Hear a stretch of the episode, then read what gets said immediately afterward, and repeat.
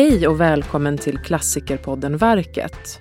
Idag ska vi prata om Anders Zorns målning Midsommardans som målades 1897 och sedan dess blivit den ikoniska bilden av hur en typisk svensk midsommar firas. Målningens suggestiva ljus, det dansande paret som nästan verkar röra sig framför våra ögon och den allmogekultur från förra sekelskiftet som skildras har gjort målningen till en av Nationalmuseums mest välkända och av publiken mest älskade målningar. Jag heter Anna Jansson och med mig i studion för att prata om Son är Alexandra Herlitz, lektor i konstvetenskap vid Göteborgs universitet och andra halvan av podden Konsthistoriepodden och Carl-Johan Olsson, intendent för 1800-talets måleri vid Nationalmuseum och som var kurator för den stora Sonutställningen 2021. Välkomna! Tack! Tack så mycket! Många har nog sett den här målningen och har man inte det så kan man se en digital bild på anekdot.se. Men skulle du också kort kunna beskriva bilden för oss, Carl-Johan? Gärna. Eh, till att börja med är det en relativt stor målning för att vara en, en målning av son. Den är 140 centimeter hög och eh, 98 centimeter bred.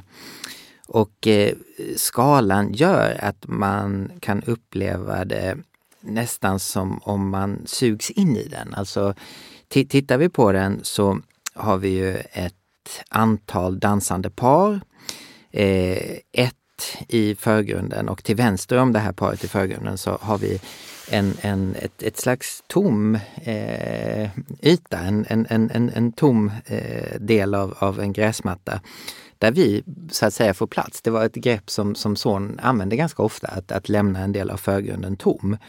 För att, att göra steget eh, för betraktaren in i målningen så omärkligt som möjligt. Eh, bakom de dansande paren, eller i bildens mitt egentligen, en bit in i bildrummet, så ser vi ett antal män som ser lite missnöjda ut. De, de har inte någon att dansa med, de har blivit över. så tolkar jag det åtminstone. Eh, och, och de står framför en knuttimrad fäbod och eh, bortom denna finns ett eh, boningshus och eh, till höger om detta boningshus Eh, och som avtecknar sig mot den här lite gåtfullt ljusa eh, natthimlen som det faktiskt påstås vara. Eh, en majstång. Tack! Eh, Alexandra, vem var konstnären Anders son? Ja, Anders son han föddes ju för nästan exakt 163 år sedan.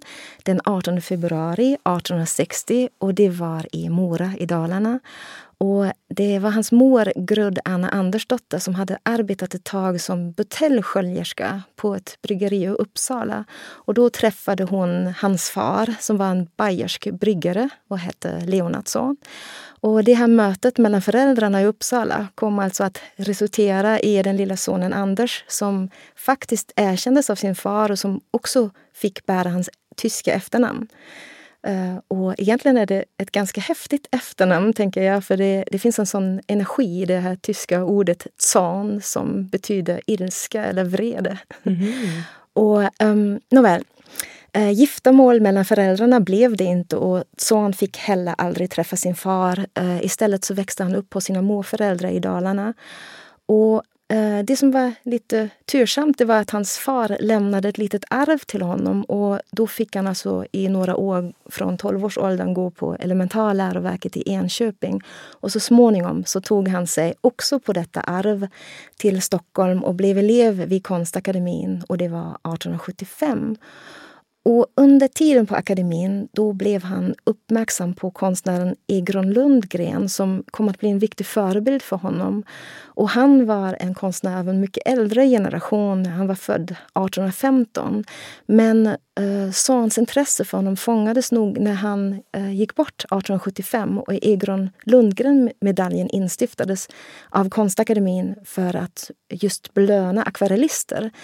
Och Lundgren hade rest mycket och bosatte sig i England där han uppnådde stora framgångar både som akvarellist och som porträttmålare. Och det är ju också det som Andersson kommer att bli fram framgångsrik på. Eh, för han reste ju likt Lundgren och han bosatte sig också först ett tag i London i motsatsen till många av hans kamrater som då drog till Paris. Och um, 1880 så hade han sina första framgångar i Stockholm vid en elevutställning och då visade han akvarellen i sorg och det blev eh, ett första genombrott på olika sätt. Eh, för efter det så var det alltså flera välbärgade familjer i Stockholm som beställde målningar av honom. Och bland annat var det då den judiska köpmannafamiljen Lam. Och genom, detta, eller genom denna beställning så träffade han Emma Lam som så småningom skulle bli hans fru. Eh, men först förlovade paret sig i hemlighet och Andersson, den här oäktingen från Dalarna, han hade ju inte någon ekonomi att tala om. Då kunde det ju helt enkelt inte anses vara ett gott parti för en ung kvinna ur huset Lamm. Så Son begav sig utomlands och då bosatte han sig ganska snabbt i London, likt förebilden Egon Lundgren, och blev där ganska snabbt en uppskattad porträttmålare. Och det är dessa porträttbeställningar som då gjorde giftermålet med Emma Lam möjligt och de gifte sig under hösten 1885. Och från 1880-talet kan man säga att Andersson är väldigt mycket utomlands och det är något som egentligen drar sig genom hela hans liv fram till hans död. Eh, när man läser om de här många resorna så eh, kan man ibland undra, eller det är en det är lite svårt att förstå att han överhuvudtaget hann med så många svenska motiv. Men på somrarna kom han alltså ofta tillbaka till Sverige och träffade då sin mor och uh, ja, arbetade då bland annat på Dalarö i Stockholms skärgård.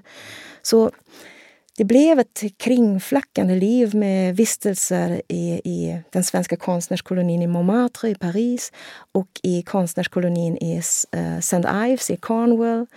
Sen Eh, från 1893 så etablerade han eh, genom världsutställningen i Chicago en fantastisk karriär i USA eh, där just hans porträttmåleri blev väldigt omtyckt. Och från det året reser han återkommande till USA. Eh, det är alltså de mest inflytelserika människorna i landet beställde porträtt av honom. Och han målade ju där bland annat flera presidenters porträtt som mm. Grover Cleveland och Taft och uh, Theodore Roosevelt. Men också uh, världens första dollarmiljardär, John D. Rockefeller. Så det var verkligen publiciteten där som han fick i USA. Men även i Europa så visades alltså hans verk på Salongen i Paris och han tilldelades priser, bland annat korset som riddare av hederslegionen, vilket var det finaste erkännandet som man kunde få av den franska staten. Och det är alltså efter, efter många år utomlands som paret till slut bestämmer sig för att flytta hem till Mora och till det som nu för tiden är känt som Sångården. Eh, men det betydde alltså inte att de kom att sluta det här kosmopolitiska livet utan det var fortfarande många resor.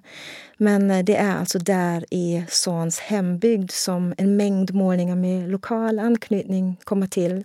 Målningar som återspeglar folklivet på den svenska landsbygden med alla dess traditioner. Och en av dessa målningar är ju Midsommardans som målades där.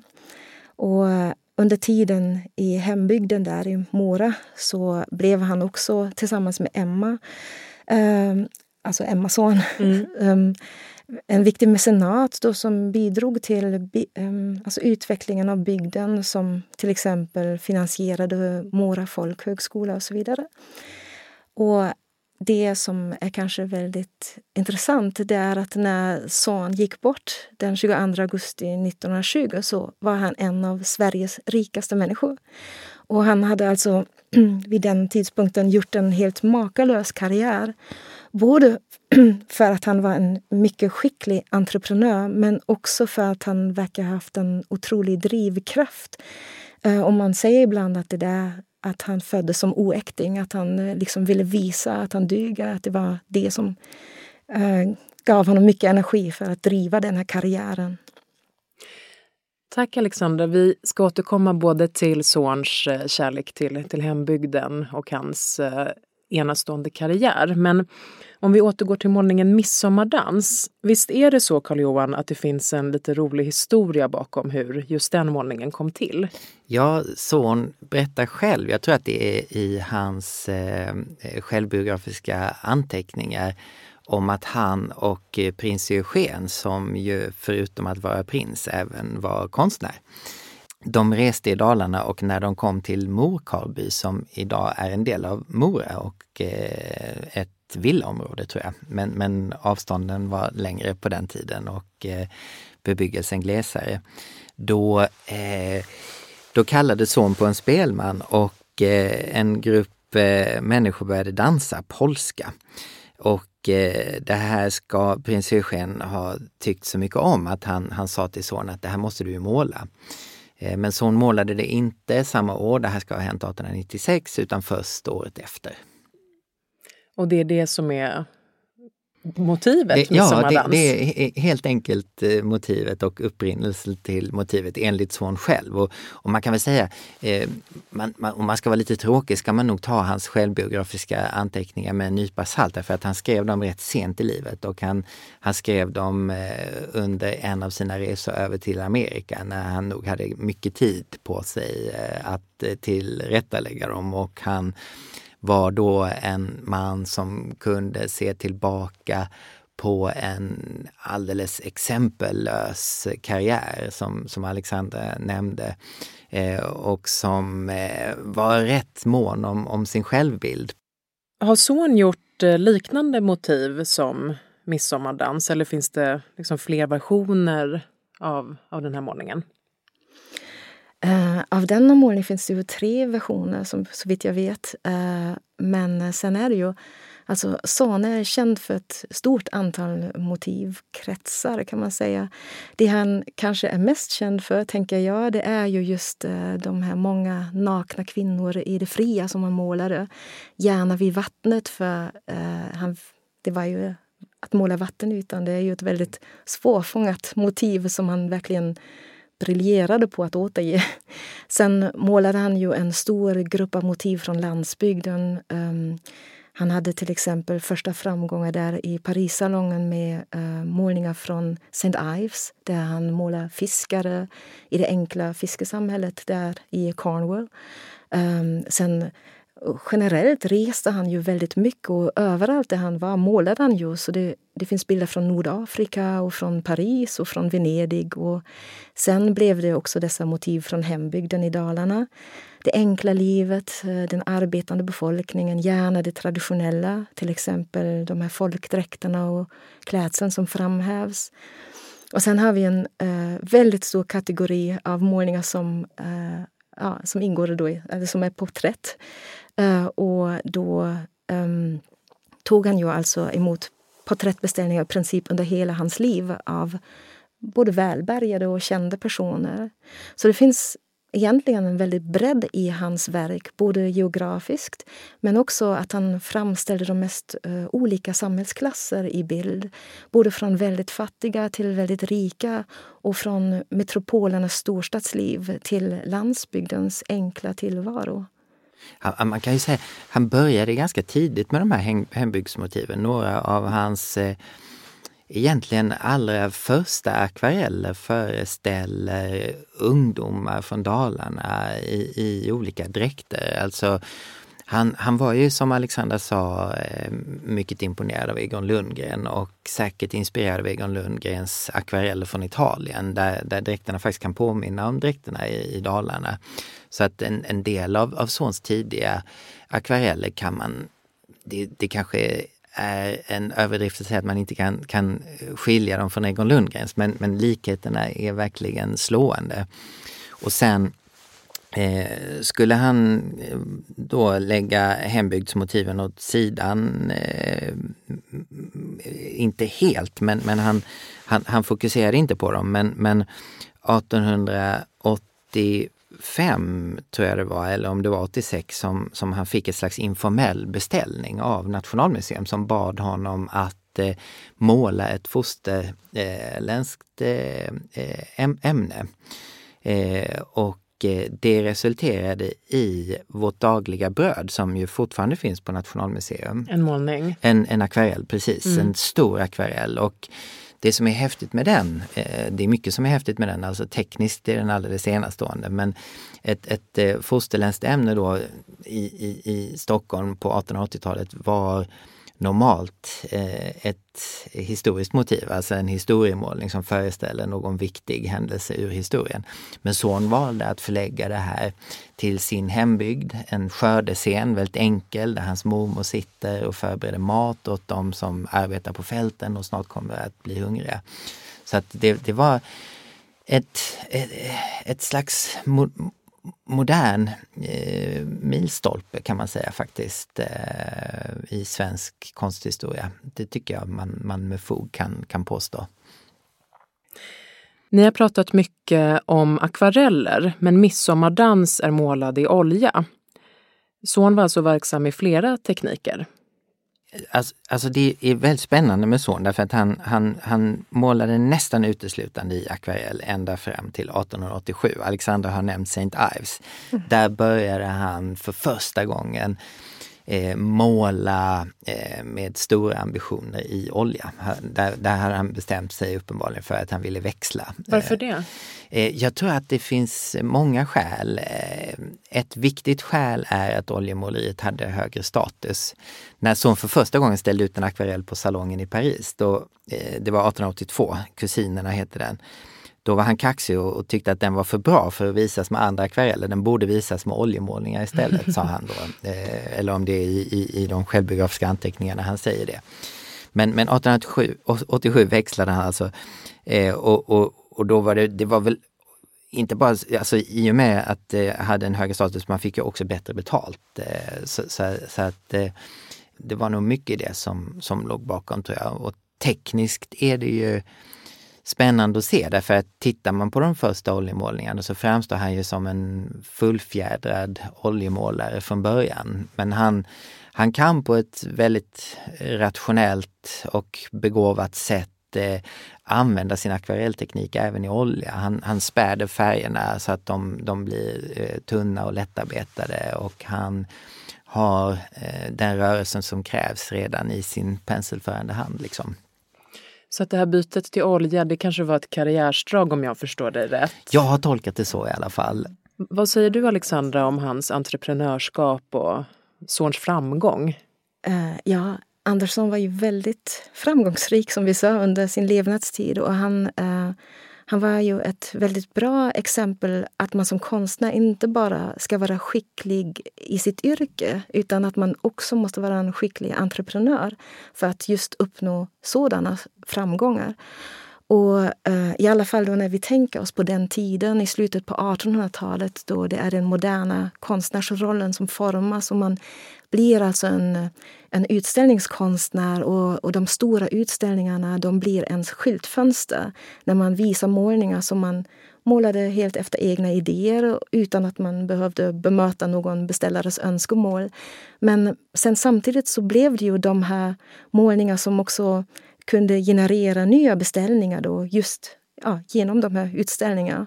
Och det är någonting som eh, Andersson var mycket uppmärksam på i sin karriär, skulle jag säga.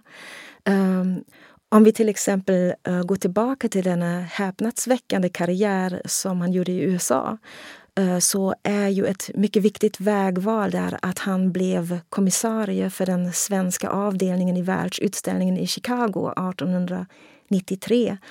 Och um, han hade ju lärt sig det engelska språket i London och kunde kommunicera med lätthet. Och bara en sån sak är ju väldigt viktig för en konstnär som ska kunna föra samtal med potentiella mm. kunder. Och San äh, åkte alltså i god tid till Chicago, till den här utställningen som började den 1 maj. För äh, han var på plats redan i januari och tillsammans med Emma hans fru, som var nog så viktig för hans karriär, så började de omgående att, att knyta viktiga kontakter och nätverkade. Uh, och det blev ju den utställning som blev en stor ekonomisk framgång för alla de här utställda svenska konstnärerna om man jämför med eh, den danska och den norska avdelningen så sålde de konstnärerna för 2700 dollar medan den svenska avdelningen sålde konstverk för 30 000 dollar. Och det är Son som såklart såg till att han hade flest verk i utställningen så hälften av det stora beloppet gick ju till honom eh, och han sålde då till några av de mest prestigefyllda familjer som fanns i USA på den tiden. Och dessutom fick han efter denna utställning um, beställningar som uppskattats med ytterligare så här, 10 000 dollar. Så uh, ja, det, han visste liksom hur han skulle sjösätta sin karriär och han kunde också där bland annat etablera kontakter med uh, den kände konstsamlaren Isabella Stewart Gardner från Boston som blev otroligt viktig för hans karriär också. Så eh, han kunde liksom vända en sån här utställning till en stor triumf för honom själv. Så han, det är liksom någonting som har lett till hans stora framgångar. Sen finns det en del andra detaljer också som, som hänger ihop med detta. Att, um, Andersson var ju, som vi sa, duktig på väldigt många olika medier och inte minst etsning. Så han hade ju möjlighet att eh, reproducera sina egna målningar och att se till att hans verk fick en större spridning och en större publicitet och eh, kunde själv också reglera denna marknad genom att behålla plåtarna och trycka upp färre eller fler om det behövdes. Och inte minst då sen den här eh, stilen som han hade, hur han målade, som var väldigt gångbar på den internationella marknaden. Eh, och det finns ett antal konstnärer som man kan jämföra honom med internationellt.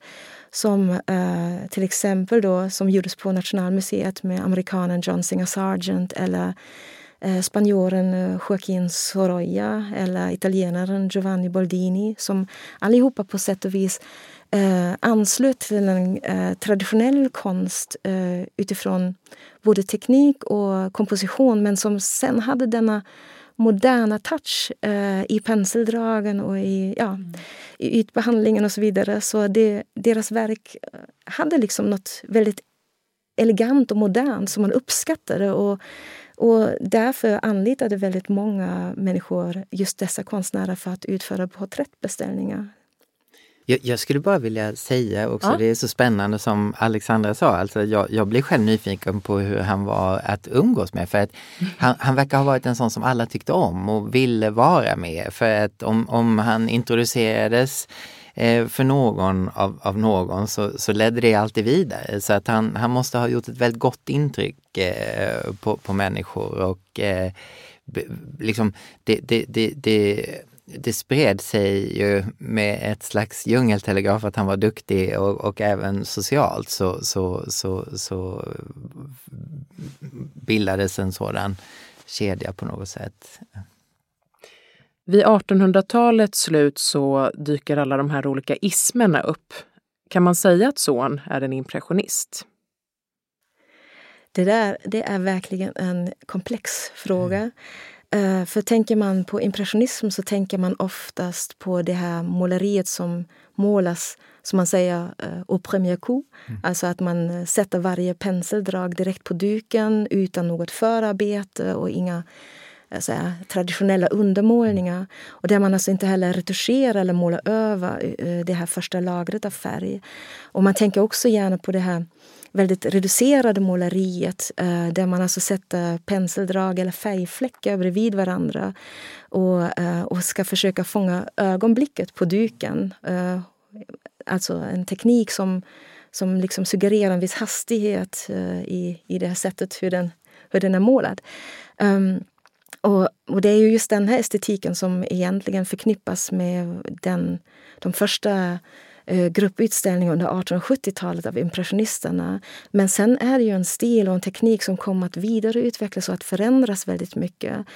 Um, och um, ja, redan under årtionden efter det här första impressionistiska verket målades, alltså efter 1872, så fanns det ju diskussioner om vad impressionismen överhuvudtaget är eller vad det inte är. I strikt mening är han det ju inte för att en impressionist är ju en som, som ingick i, i den här sammanslutningen. Eh, men eh, i, i, någon mening tycker jag att man kan säga att han, han, han bygger sitt skapande på en förmåga att fånga eh, något som är ett ögonblick. Alltså han, han, för mig är en av hans eh, verkliga styrkor att han är oerhört receptiv för, för vissa eh, situationer och, och de kan han förmedla på ett sätt eh, så att vem som helst eh, kan, kan känna igen dem. Vem som helst som har varit med om det kan känna igen dem. Jag tänker exempelvis på en fantastisk målning som kallas för Den röda kjolen som föreställer en kvinna som ska skjuta ut en, en eka eh, med ett barn i. Och man, man ser hur barnet spänner sig för att han vet, eh, den här pojken, att snart kommer det bli läskigt när det gungar till. Mm. Och just den typen av, av, av, situationer kan, kan son fånga på ett eh, fantastiskt pregnant sätt tycker jag. Eh, och, och, det är någonting som kanske lite grann eh, kommer i skymundan eftersom man imponeras så av hans teknik. Man kanske tittar på eh, vattenytan som är fantastiskt och nästan eh, alltså, eh, ett slags illusionism. Men, men, men just den här blicken för de här, eh, den här nerven hos vissa situationer tycker jag är fantastisk. Och där går han lite mer på djupet än vad impressionisterna gjorde egentligen. Så att det är en ganska komplex fråga. Impressionisterna, de målade ju mer när de målade eh, figurer i, i, i stadsmiljö och sådär. Då var det ju mer som om de fångade någonting där man bara svepte en, en, en lins eh, över en folkmassa och sådär. Men, men son, han stannar upp mer och borrar liksom. Sen är det ju också en uh, historiografisk fråga egentligen, alltså hur man har skrivit konsthistoria delvis.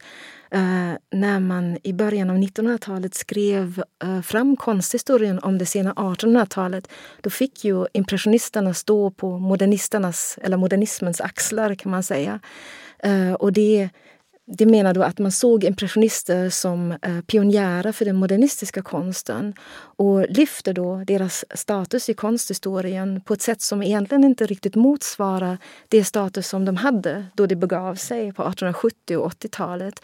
Och vi vet ju att många som var i Paris på den tiden, att det fanns väldigt många som var oförstående och tveksamma mot impressionismen. Många svenska konstnärer eh, uttryckte sig som ja, Eh, ja, väldigt avog gentemot eh, impressionismen. Eh, och Andersson han var också ganska tydlig under sitt liv att han eh, föraktade alla dessa ismer och att eh, han tyckte liksom att eh, konsten ska liksom återge naturen som man har framför sig. Och eh, om, det inte, eh, om man inte kan skilja en ko från en grind till exempel, då, då är det en konst som är onaturlig. Och ehm, ja, han, han tyckte liksom att det inte byggde på den själsliga, eller den sunda människans mm. själsliv som han uttryckte det. Men nu har det också kommit ny forskning om detta och det är ju alltid eh, skönt när andra forskare tar fram eh, kunskap om ämnen som är väldigt svåra. Eh, och det är alltså en forskare som heter Emma Jansson som eh, disputerade i teknisk konsthistoria som undersökte eh, Anderssons sätt att arbeta, hans penseldrag och så vidare. Eh, och kom då fram till att eh, både Sons teknik och också hans ärende med det här användandet av de här snabba penseldragen, att det skiljer sig väldigt mycket från impressionisterna och mm. är närmare den akademiska traditionen än vad de är. För han om man undersöker de här målningarna så, så bygger han upp färgen på ett traditionellt sätt. Så helt bortsett från så förberedande teckningar så började han med en så kallad uh, som alltså är en första undermålning som ofta var uh, utförd i den här uh, utspädda bruna färgen vilket verkligen inte var det som uh, impressionisterna gjorde utan det var i linje med den här akademiska praktiken som de föraktade. Och sen undersökte hon i denna avhandling också de här penseldragen, för det är ju just de som syns på ytan. Och Eh, impressionisterna de lämnade ju studion, eller ateljén och, och målade eh, sur motiv, alltså direkt framför motivet. Eh, ofta ute i det fria då. Eh, men son, han, eh, för honom var det här att måla utomhus ofta bara en del av hans skissarbete. Och enligt eh, tekniska undersökningar så verkar han haft för vana att måla i ateljén och ofta under en längre tid, alltså inte alls au premier coup. Eh, och ehm, grejen är att det som du nämnde, Karl-Johan, att hans målningar de, de ser ju ändå ut som att de har mm. vuxit fram snabbt. Och, och det är där de här penseldragen kommer in. Och där man också kan få intrycket att han är en impressionist. För han lägger på penseldrag på ett sätt som kan likna impressionisternas. Men rent tekniskt så arbetar han inte så. Nej, och, och samtidigt så hans penseldrag är ju så mycket eh, längre och, och alltså inte ljuset framställs på ett eh, alldeles annorlunda annorlunda sätt. Och, och, och, och sen så han beundrade ju flera gamla mästare väldigt och eh, såg sig lite eh, som en, en ny Rembrandt, eh, inte minst när det gäller etsning och, och sådär. Så att eh, han hade ett annat förhållande till historien eh, än vad impressionisterna kanske hade. Ja. Så, så sa han, eh, kan man säga att han eh, arbetade traditionellt men just genom att lägga de översta penseldragen eh, så ger han liksom skenet av att, han, att de har vuxit fram väldigt spontant mm. och omedelbart mm. likt impressionisternas. Men egentligen var de inte det, det är liksom bara skenet. Och, och hos honom är det ju också ofta sådär, alltså för impressionisterna så är varje penseldrag vad det är. Det, det bidrar liksom till verkets mm. estetiska uttryck. De här snabba penseldragen, det är deras stil, det är deras formspråk. Men Son han använder ju alla dessa snabba penseldrag, som du säger.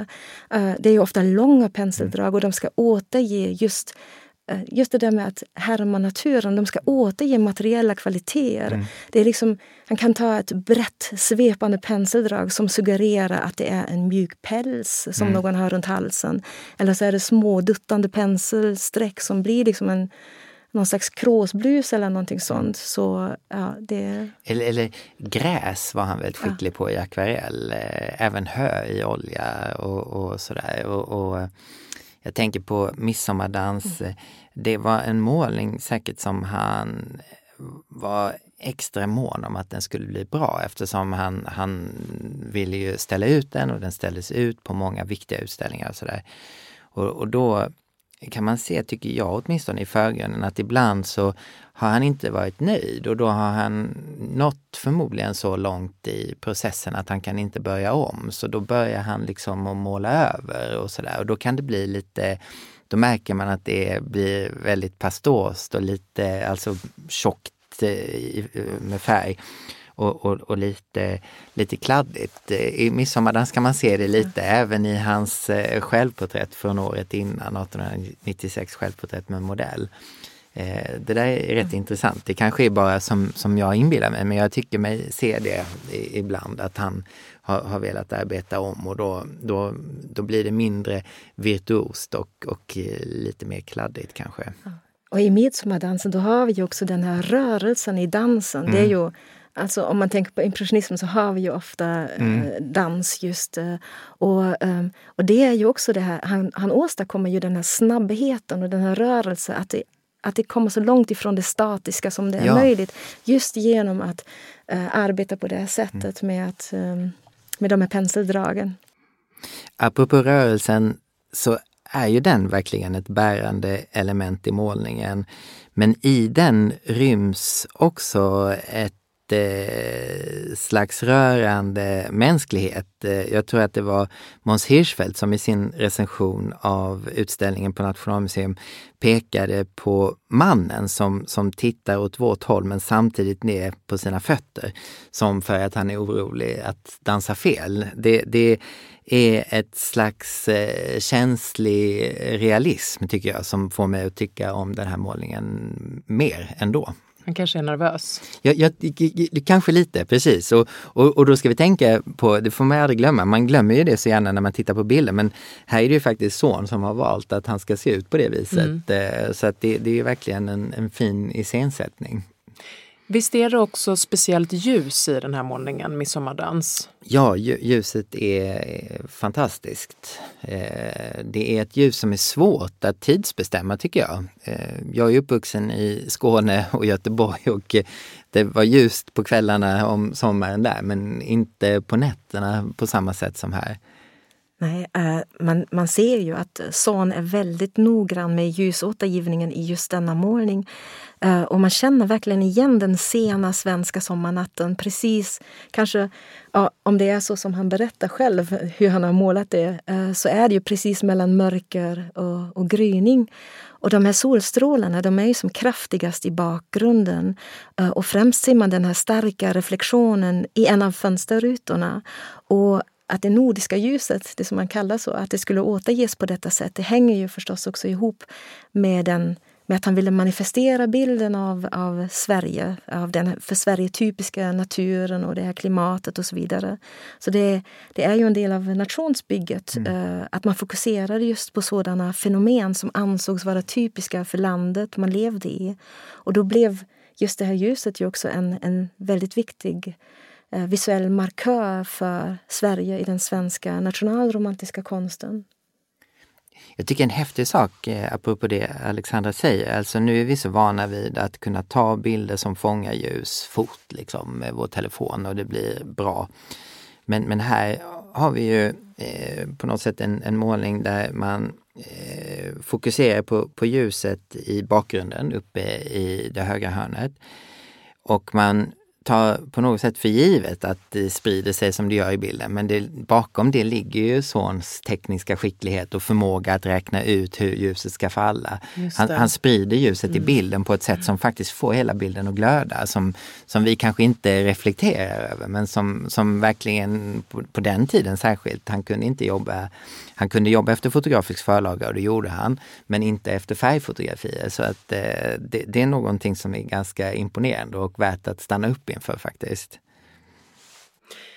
Karl-Johan, både du och jag jobbar ju på Nationalmuseum sedan många år tillbaka och vi ja. vet ju att det här är en av de mest uppskattade målningar som mm. finns eh, mm. i samlingarna. Mm. Varför tror ni att den här målningen är så otroligt populär och älskad? Jag, jag tror att det är för att midsommar är så viktigt i Sverige. Man älskar midsommar, många älskar midsommar. Och det här är på något sätt den midsommar som många vill fira. Alltså ett slags eh, fantastisk midsommar där världen bortom just det här firandet upphör att existera och tiden och alla bekymmer som hör till framtiden eh, och eventuellt det förflutna eh, upphör också för en natt eller och kväll att, att existera. Så att den, den är väldigt lätt att, att relatera till. Den, den, den är som en kategori bra konst är. Alltså den, den, eh, den är omedelbar och eh, eh, den, man behöver inte förstå den. Det handlar inte om att son vill att vi ska förstå den. Det handlar om att han vill att vi ska uppleva den. Jag tror faktiskt lite likadant att det, det finns en hög här, känsla av igenkänning i denna målning. Bor man i Sverige så känner man igen en sådan sommarkväll och den speciella atmosfären. Och man känner igen midsommarfesten som ju det är som du säger en väldigt mm. kär folktradition. Och just genom en målning som denna med midsommarstången och dansen och solljuset så, så väcks nog många minnen men också den här känslan av nostalgi, alltså att det här är en traditionell fest som har funnits länge. Uh, och det, det, är nog en bild som transporterar väldigt mycket av den bilden av Sverige som har etablerats just under det sena 1800-talet och som vi nu har. Så jag tror att det också, jag tror att det är väldigt mycket stämningen och atmosfären som denna målning lever av. Men sen är det ju inte bara uh, en målning som är populär i allmänheten utan eh, även Andersson själv eh, sägs ju ha hållit det här verket kärt. Och eh, midsommar sägs ha varit en väldigt viktig tradition för honom som ju egentligen eh, där i slutet på 1800-talet var lite, vad ska man säga, lite bortglömd mm. eller blev sådär, mm. uh, fick en sån här nytändning kan man säga. Och där var också Andersson en som var väldigt aktiv i det, det här att förnya denna, denna midsommartradition som var en viktig högtid mm. för honom. Och det är han som också sägs ha skänkt majstången till Mårkaby varje år. Och han själv beskrev också att han tyckte att han såg det som sin plikt att uh, leda klädningen av den här majstången. Så det var en, en, en viktig tradition och samtidigt så, som många andra målare på den här tiden så uh, var det ju viktigt för honom också att uh, visa Sverige, visa upp Sverige och den svenska nationen på de här internationella mm. utställningar som vi pratade om tidigare. Att ge en, en finstämd och en bra bild av Sverige. Och den, ja, det det gör han ju med den här målningen som mm. är så populär. Tack Alexandra Herlitz. Tack. Och tack Carl-Johan Olsson. Tack så mycket. Och tack till alla er som har lyssnat. Vi är tillbaka igen om några veckor med ett nytt avsnitt. Du har lyssnat på Verket, en podd om klassiker. Producerad av bildningsmagasinet Anekdot i samarbete med Nationalmuseum och Litteraturbanken. Alla avsnitt samt fler poddar, filmer och essäer hittar du på anekdot.se.